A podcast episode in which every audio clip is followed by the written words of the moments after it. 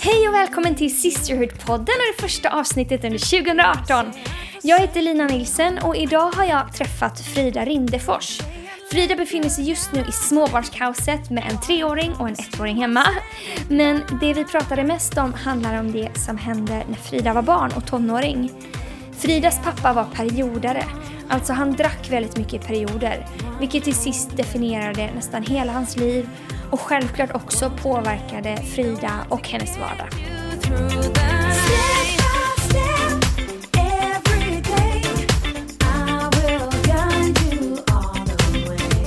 Då är jag här idag med Frida Rindefors. Välkommen till Sisterhood-podden Frida. Tack så mycket Lena, kul att få vara här.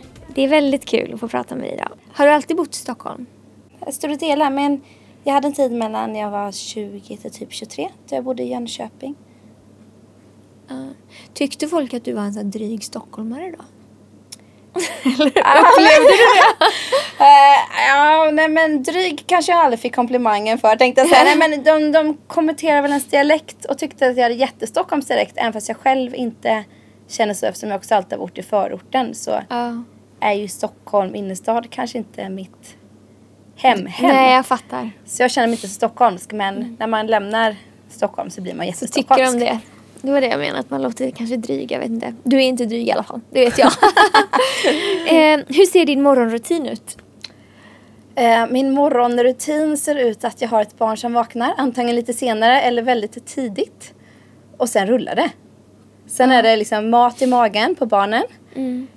Hur gamla är barnen? Eh, vi har en som fyller ett idag. Åh, oh, grattis! Som... Tackar! Typ, ja. Jo, jo, det är fantastiskt. Och så har vi en som fyller tre om några månader. Så min morgonrutin är lite mer nu startar vi. Eh, jag vet inte om du hinner läsa eller kolla på film, men har du någon så bra film eller bok som du har läst eller kollat på? Eh, alltså jag, jag har tänkt att det här året ska bli ett bättre sånt år.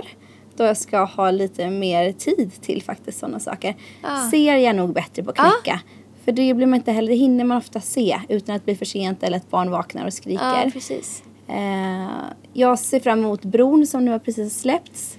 Men vänta tills alla avsnitt har gjorts så att kan liksom, så vi kan plöja dem hemma ja. snarare. Eh, jag älskar serier. Om du ska unna dig något, vad gör du då? Ja men just för tillfället är det typ gå och storhandla själv. Det är ju väldigt skön egen tid. ja, det har blivit sådana små saker som blir mer värderat just den här säsongen av att unna sig. Jag jobbar en dag i veckan. Det är för mig lite att unna sig att åka pendeltåg. Eh, Utan att bli avbruten? Ja. Liksom. ja. Eh, sen... Men jag undrar om inte livet är mycket så. Att det, det är inte de här stora liksom, händelserna som är det som man njuter av. För då blir det så sällan. Utan de här tillfällena i vardagen liksom. Verkligen. Mm. Ja, men så sant. Det är Pendeltåg och storhandling. Pendeltåg och stor, det låter ju väldigt tråkigt kände jag helt plötsligt. Men ja, det... Läsa... Men, läsa vara tyst. Tystnad ja. njuter jag i dagsläget mycket mer. Mm. Om ditt liv var ett musikstycke, hur skulle det låta då? oj, oj, oj. Uh, det skulle nog väsnas mer än låta vackert kanske. Som uh, skolorkester? Ja, ja, men lite så här, typ Ja, verkligen en skolorkester med typ så här, vi har precis börjat första terminens uppträdande. Ja, Men ganska härligt också. Så att... Vilken är din favoritplats i världen? Har du någon sån? Vilken bra fråga. Jag gillar att vara hemma. Jag är nog också en väldigt hemmakär människa. Men är hemma för mycket så, så blir man ju lite mätt på det också. Jag gillar att komma hem. Har du alltid tyckt om ditt hem? Alltså när du växte upp och så? Det beror på. Nej, kanske inte. Nej, det har jag inte. Jag har nog haft en olika... Men när jag fått börja välja att bygga det själv så har hem blivit väldigt starkt för mig. Någonting som jag verkligen prioriterar att bygga starkt också. Eh, och som jag har valt att göra till en borg och en boning. Där jag och vår familj utgår från. Mm. Hur såg din familj ut när du växte upp? Den såg ut... Eh, jag har en lillebror som är ett och ett halvt år yngre. Och sen var det min mamma och min pappa. Kan du berätta lite om din pappa? Eh, min pappa var eh, ekonom. Jag tror han är civilekonom. Eh, väldigt städad, väldigt, alltså så här, både till yttre och till uppförande. Väldigt trevlig och social. Eh, hade väldigt mycket koll. Han var väldigt världsmedveten. Eh, och sen hade han en, en, en del av sitt liv när vi växte upp när vi var små var att han var någonting som kallas periodare vilket gjorde att han drack periodvis och då drack han ganska hårt. Detta var många gånger till följd av att han inte mådde så bra. Det var mycket, ja, men mycket psykisk ohälsa eh, som pågick. Och... Kommer du ihåg liksom hur tidigt du märkte att det var något som var annorlunda med pappa? Hur ung du var? Liksom? Mm. Ja, men jag minns det väldigt tydligt. Eh, jag vet att, att mamma och pappa skilde sig separerade när jag var fem år. Då vet jag att pappa berättade det för mig att, att han skulle flytta. Det blev en jättestor grej för att han hade lovat min mamma att inte berätta det för mig själv. Så när hon kom hem blev det ju... Ja, mm. Det blev vad det blev av det. Men sen så vet jag att tiden gick lite och så vet jag att jag var åtta år när jag... Jag kommer ihåg att jag, vi var inne på toaletten och skulle typ borsta tänderna och skulle jag, så vet jag att jag ställer frågan till mamma att vad är det för fel på pappa? För jag märker att det är någonting. Och min mamma stannade helt upp för jag, de har ju försökt dölja det här för mig. Och satte sig ner och kollade mig i ögonen och sa Frida, din pappa dricker och när han dricker ska ni inte vara där, du och din bror. Men, men han älskar er, men när han dricker är det inte där ni ska vara. Var det som att, uh, som att pusselbitarna lades på plats när hon sa det? Som att det förklarade saker? Eller kunde du förstå då vad det betydde? Nej, jag tror snarare som du säger att man förstår nog inte riktigt, kanske som åttaåring, i alla fall inte jag, vad ett missbruk innebar. Det förstod väl kanske det klarnade väl ut för mig kanske deras olika historier om för när pappa väl drack kanske han var borta en månad utan att vi hörde något och han bara försvann. Eh, annars var han ofta hos oss. Vi var där alltid på helgerna, jag och min lillebror. Så det gav lite förståelse till att okay, det är någonting mer än bara att pappa ont i magen eller pappa huvudvärk. För att jag hade väl ändå börjat förstå att när jag har ont i magen försvinner ju inte jag en månad. Mm. Eh, så medveten var man ändå men det var svårt att förstå sig på vad är ett drickande? Varför dricker man? Vad gör det med någon? För det hade jag ju inte... Ja, jag var ju barn. Ja, precis. Eh, var han, drack han när ni var hos honom på helgerna? Sällan. Eh, pappa när, om vi skulle få vara hos pappa var han tvungen att ta någonting som heter antabus. Vilket gör att du kan inte dricka. Får du i dig alkohol så liksom spyr du upp det. Du blir väldigt, väldigt dålig av det. Eh, så att min mormor eller mamma gav pappa dagligen eh, detta ja, piller. Och så länge han tog det så var det okej okay, eh, att vi var där. Annars så visste ju, ja, då förstod ju mamma att nu, nu är han borta igen. Och då gick vi inte upp. Men sen så var det ju alltid... Ja, det är ju...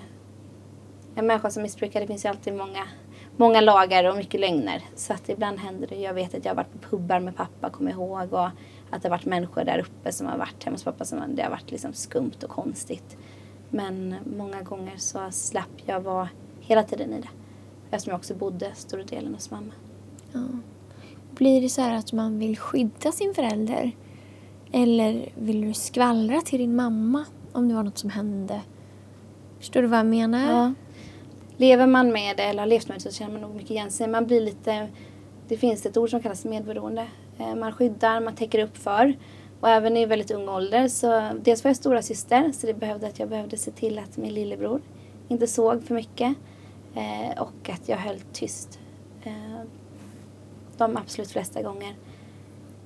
Jag gick alltid, det första jag gjorde när jag kom in till pappa från att jag fick reda att jag var, åt, att jag var åtta år, det var att kolla alla skåpen. Hittade jag något så hällde jag ut det och liksom röjde upp och tog bort saker som inte skulle vara där. Märkte han att du gjorde det? Eller frågade han så här, var är, var är den där eller?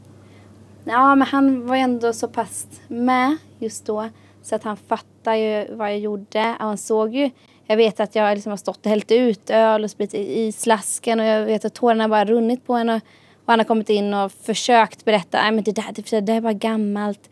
Det där var ingenting, det, det ja.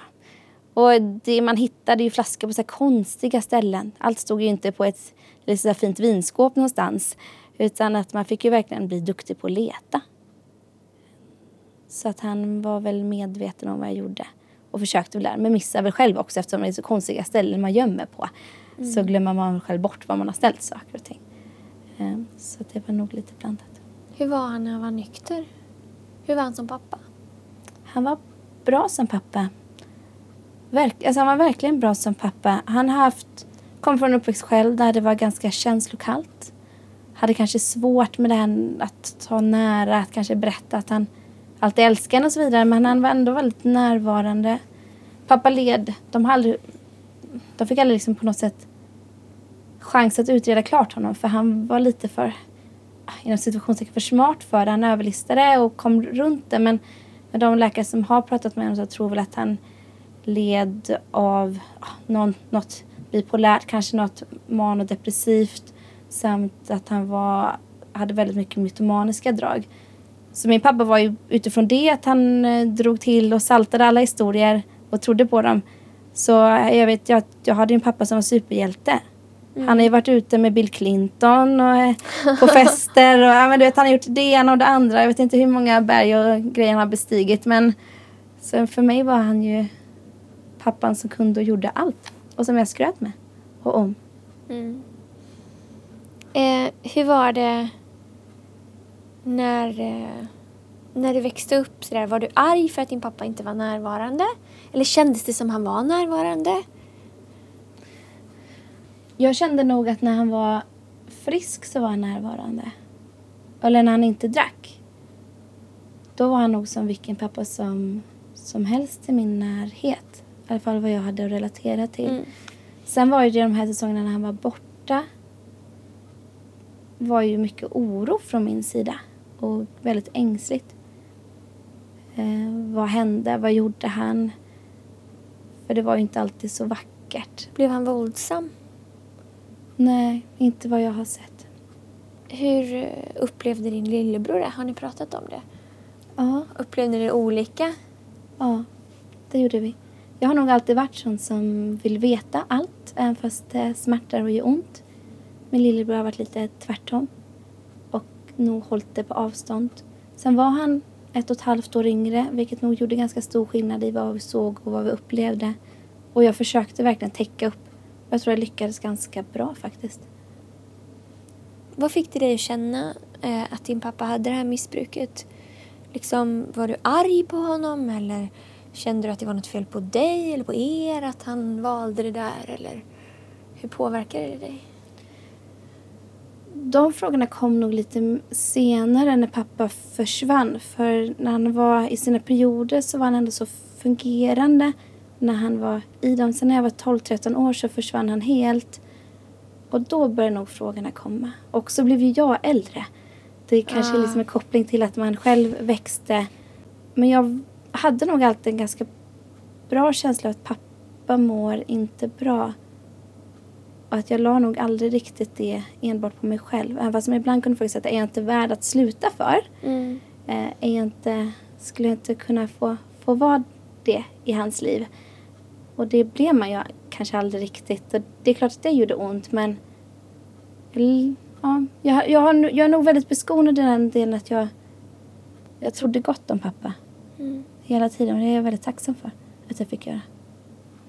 Kan du berätta om när han försvann, som du säger? Ja men det var ju som, som vanligt att han hade såna här perioder då han helt plötsligt försvann och det var ju vi väldigt vana vid. Eh, efterhand så fick jag ju reda på att mamma och min även låtsaspappa eller bonuspappa de, de rådde ju väldigt mycket när pappa var borta.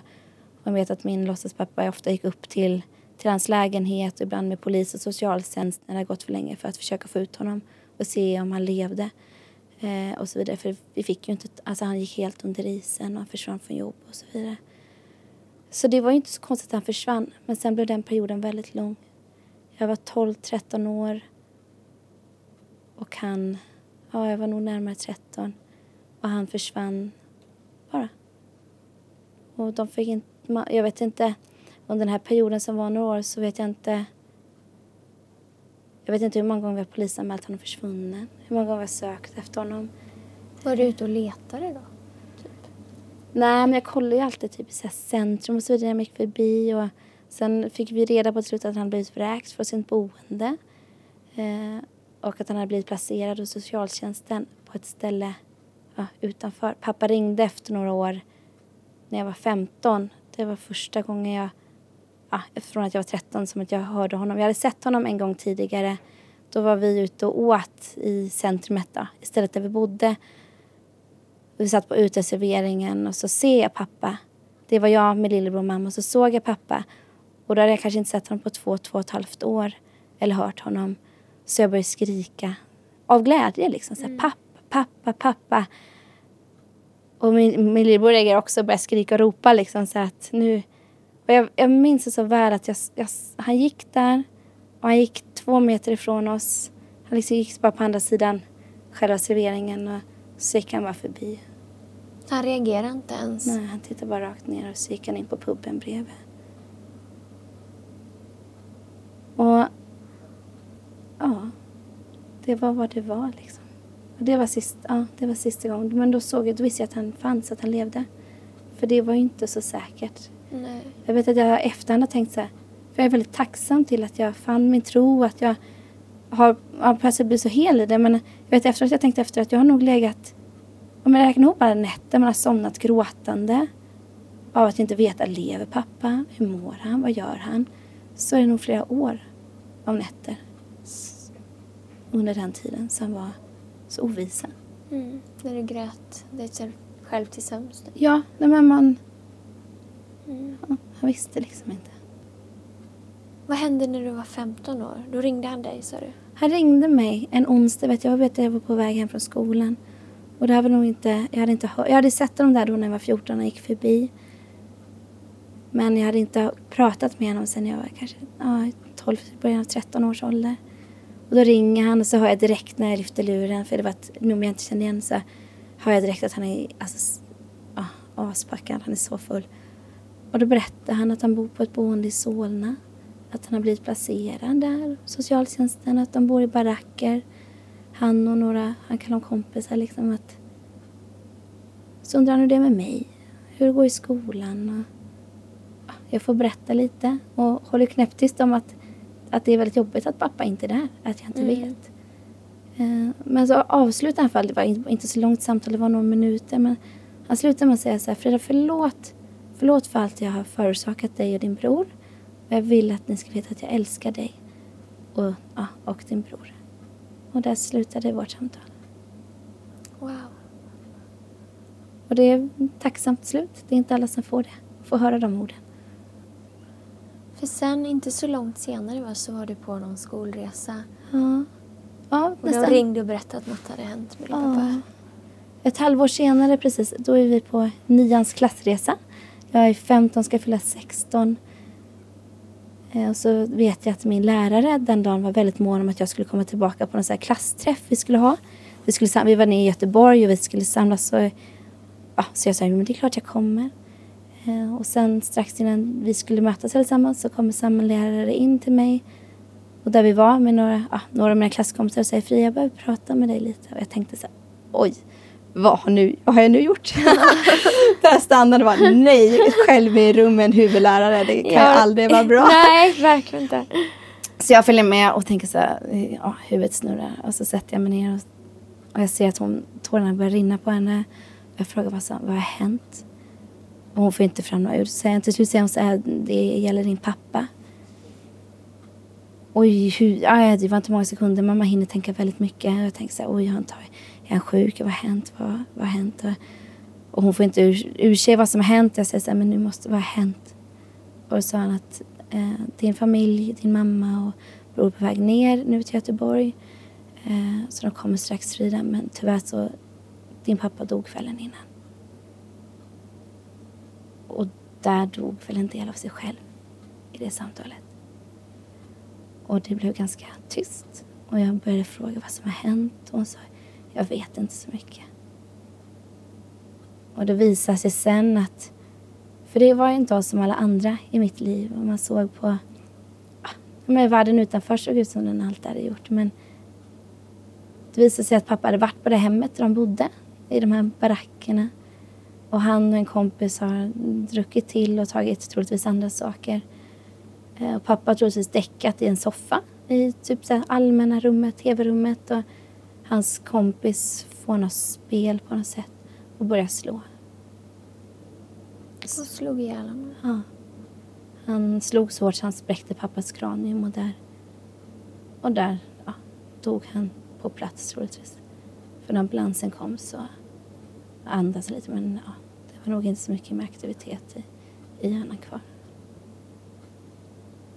Hur var det på begravningen? När pappa gick bort så vet jag att det var en bön. Jag, jag blev frälst när jag var 13 år. Sam, alltså det är ganska i samband med att pappa försvann. Så jag hade alltid en bön om att, att han skulle få möta Jesus. För det hade förändrat mitt liv så mycket de åren ja, som var emellan. Och jag hade verkligen bett att, men Gud, gör, gör det vad du kan göra. Eh, och så vet jag när jag var, några veckor efter så fick vi åka till det här hemmet och plocka upp pappas grejer. Så det var jag och mamma som åkte dit och det var ju som att komma in ganska mycket i misär. Eh, det var ju inte kanske det, ja, det var ju mer folk men som kanske inte hade så städat runt sig som ja, inte fick platsen någonstans som hamnade mm. där. Och jag vet att dels att se platsen han dog, det, det finns en sorg som jag inte upplevt så ofta i samband med det som gör att på något sätt försvinner allt så att kroppen slutar fungera så att man ligger bara ner. Jag, alltså kroppen kunde inte, jag kunde inte få mamma att ställa mig upp när jag gick in i pappas rum. Som var liksom, det var två, alltså här, två dubbelbäddar och lite av hans prylar. Och så vet jag att jag kollade upp på en av de här sängarna, eller britsarna, och slog en bibel där. Och då vet jag att någonting bara i mig får mig att ställa mig upp. Jag springer ut till den här kvinnan som visar oss runt och berättar lite. Och hon undrar nog vad som händer. Alltså jag är helt söndergråten. Och så, så frågar jag henne så här, den här bibeln, delar han ut sådana i varje rum? Hon kollar på mig som ett stort frågetecken. Så säger hon så här, eh, nej, nej absolut inte. Allt, allt som är ditt pappas rum är, är, hans, är hans. Och många kanske skulle sagt att man är naiv. Men för mig var det verkligen så här, wow, nu har jag min pappa i himlen. För på något sätt hade han ju fått valt det. Mm. För han visste att jag gick i kyrkan, fast han kanske inte var ett stort fan av det från början. Eh, så när vi väl hade begravning så planerade jag begravningen och jag planerade den då med ja, min pastor som skulle hålla i, i själva begravningsgudstjänsten. 15, 15 år gammal? Ja, jag skulle fylla 16. Ja. Eh, och då vet jag att jag hade vissa saker som jag verkligen skulle vilja vara med. Jag sa att det ska vara en ljus begravning. För jag tror att min pappa är i himlen. Jag tror att jag ändå kommer få möta honom på, på gator av guld. Mm. Där det inte finns en sorg, ingen sjukdom, ingen suckan. Liksom. Och så sa jag så, så vill jag att vi läser kärlekens lov. Det var de två saker vi höll högst under begravningen. Mm. Så den var väldigt ljus. Den var jättefin. Sen efteråt så hade vi köpt massa, jag vet inte hur många lite jordgubbar. Så var det jordgubbar och glass efteråt. Det var en väldigt fin stund. Det var ett fint avsked. Som var väldigt hoppfullt. Mm. Jag tänker också eftersom han ringde dig väldigt oväntat där något år mm. eller ett halvår tidigare. Eller vad var ett det? halvår tidigare. Och liksom sa att han älskar dig och bad om förlåtelse och sådär. Det tyder också på att det var något som hände med honom. Ja, men jag tror verkligen det. Jag tror att, och det är väl så när människor når, når botten på botten på något sätt. I mörker blir ljus, även fast det kanske inte känns som så mycket alltid. Så det lilla ljus som får komma in blir väldigt mycket ljus. Mm. Men hur kommer det sig? Du sa att du, var, du växte inte upp i en familj som trodde på Gud. Mm. Utan du, eh, du var 13? Mm, 12, 13, 12. Hur kom du till kyrkan? Ja. Hur hittade du dit? Ja, det var, min mamma var väldigt... Jag var jätteblyg när jag var liten. Jätte, jätteblyg. Första året på förskolan pratade jag inte med en enda förutom jag var lite en fröken jag pratade med. Så min mamma sa när jag skulle byta skola sen att hon kommer aldrig klara av en stor kommunal skola. Mm. Det kommer Frida, nej nej nej. och det fanns en liten kristen friskola där jag bodde. Och då sa mamma att det är i alla fall god etik. Vi pratade aldrig om Jesus hemma. Jag hade ingen koll på något. Och där började jag och fick kompisar som gick i kyrkan. Men de var 12 år, det var inte så att de var superheliga men de hade någonting i sin blick som jag inte riktigt kunde motstå sätta finger på, som jag aldrig hade sett någon annanstans.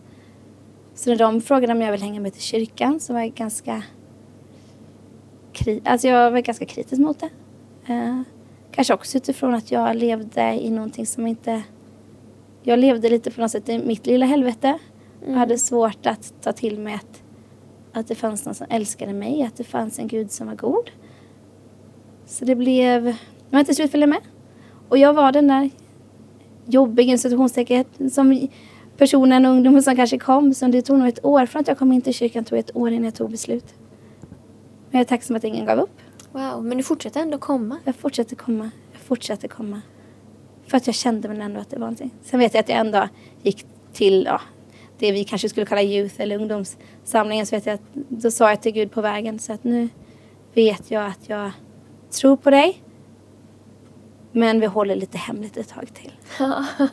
men det kanske man gör när man är tonåring. Ja, och jag visste att det skulle nog inte tas emot så bra hemma och så vidare. Så att jag tänkte Ja, att jag håller det. det. lite, vi håller det lite lågt. Mm. Men så blev det. Och väldigt tacksam för det. Men hur mådde du som tonåring? Med så här, mm, allt som var med din pappa och så. Mådde du dåligt eller mådde du bra och hade det här liksom en liten vrå i ditt hjärta? Mm. Men det blev en liten vrå. Det blev ett litet hemligt rum. Tills jag fick några vänner som ändå ställde frågan när jag var typ 12 år.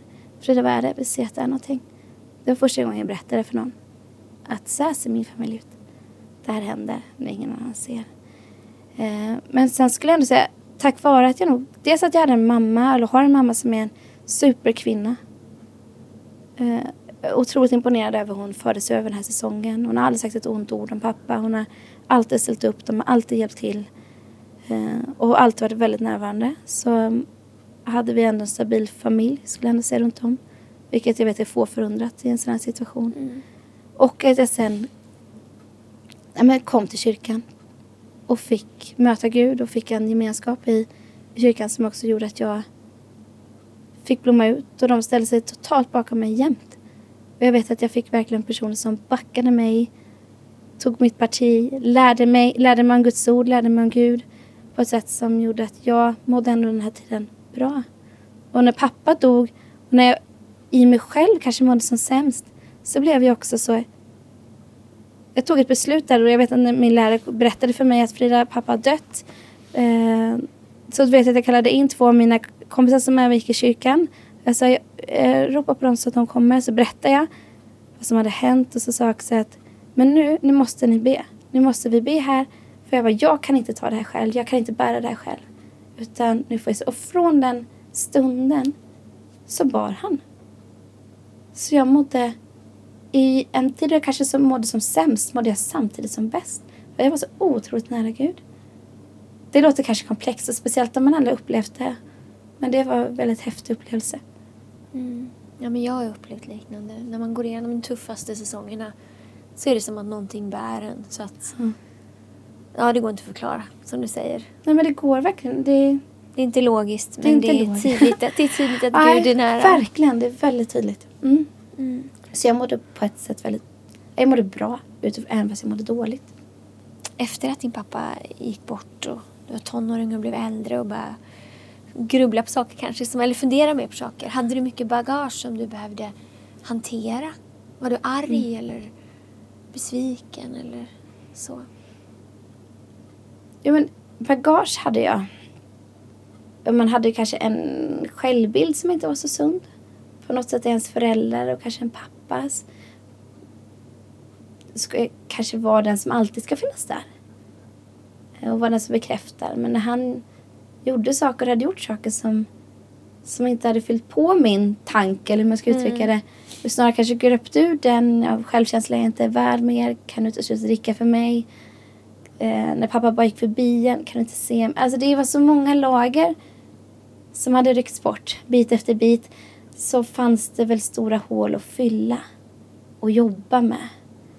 Eh, jag vet bland annat att jag när jag, när jag var tonåring var jag 17 år så, och då var jag ju väldigt mycket i kyrkan men, och var där hela tiden. Men då så blev jag uppvaktad av en kille som var den här ja, tre år äldre, coola, snygga killen. Som var absolut, han var jättetrevlig och jättesnäll på alla sätt och vis men han delade inte, på, delade inte min tro.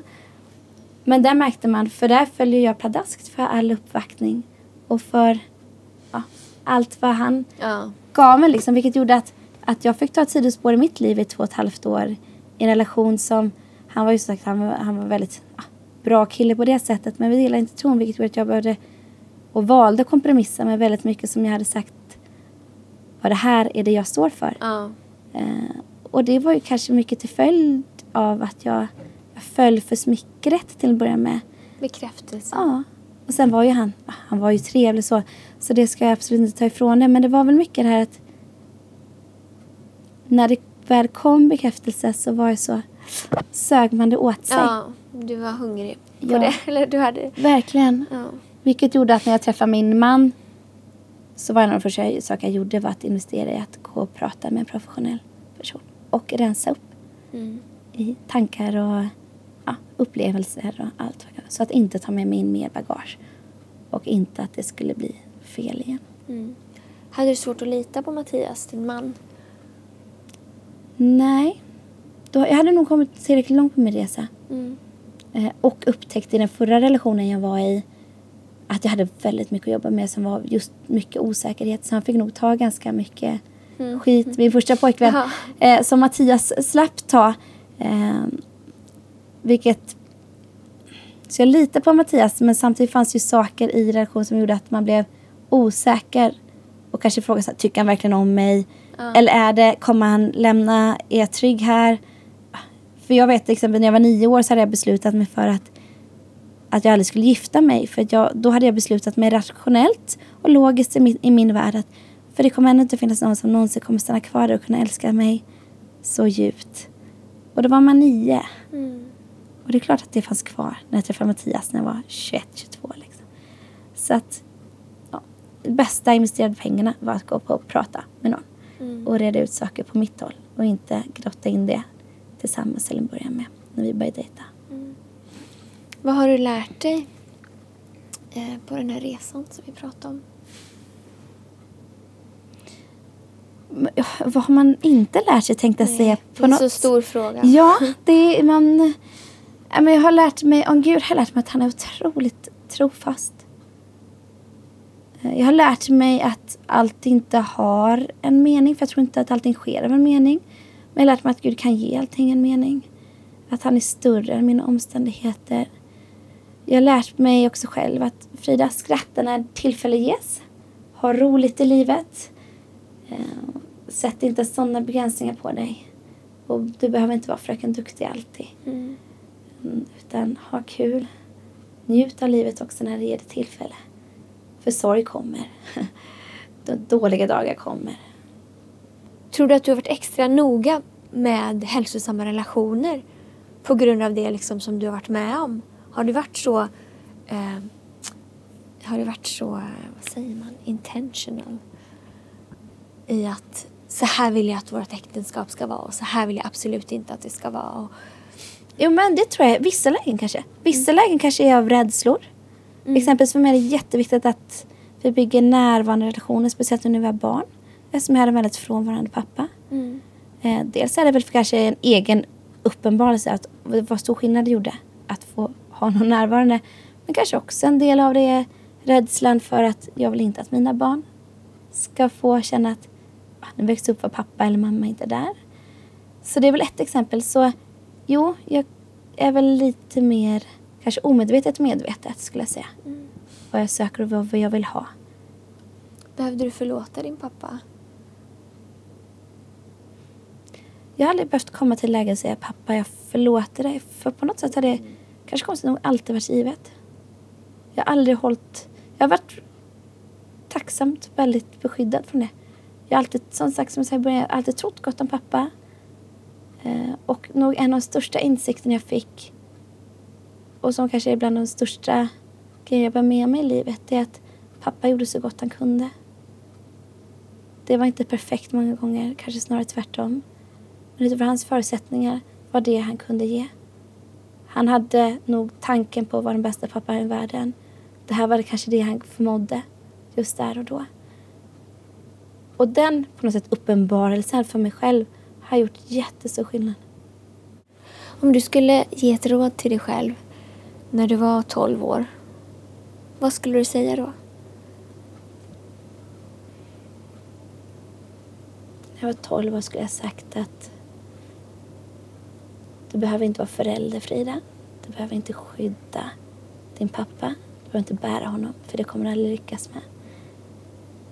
Du är älskad för den du är. Och då hade jag precis också börjat möta Jesus. Och hade jag backat fram något år till kanske när jag verkligen hade tagit beslut så skulle jag sagt fortsätt att träng dig närmare Jesus. Det är nog det jag hade behövt höra. Tack. Tack själv. Did I say let you down? What I promised you I'm standing by jag tror det är svårt att sätta sig in i hur det är att ha en förälder som missbrukar om man inte har varit med om det själv. Men jag tycker att det ger massor av perspektiv att få prata med Frida. En sak jag tar med mig är att de flesta människor förmodligen gör så gott de kan. Och innan vi dömer människors till synes misslyckade utsida så kan det vara bra att tänka på den brustenhet som förmodligen finns på insidan. Sen är det också så tydligt att Gud är med och bär oss i alla tuffa säsonger. Han bevisar det gång på gång på gång. Och att han också kan använda allting efteråt till något bra. Did I say I forgive you? Oh yes I did. Did I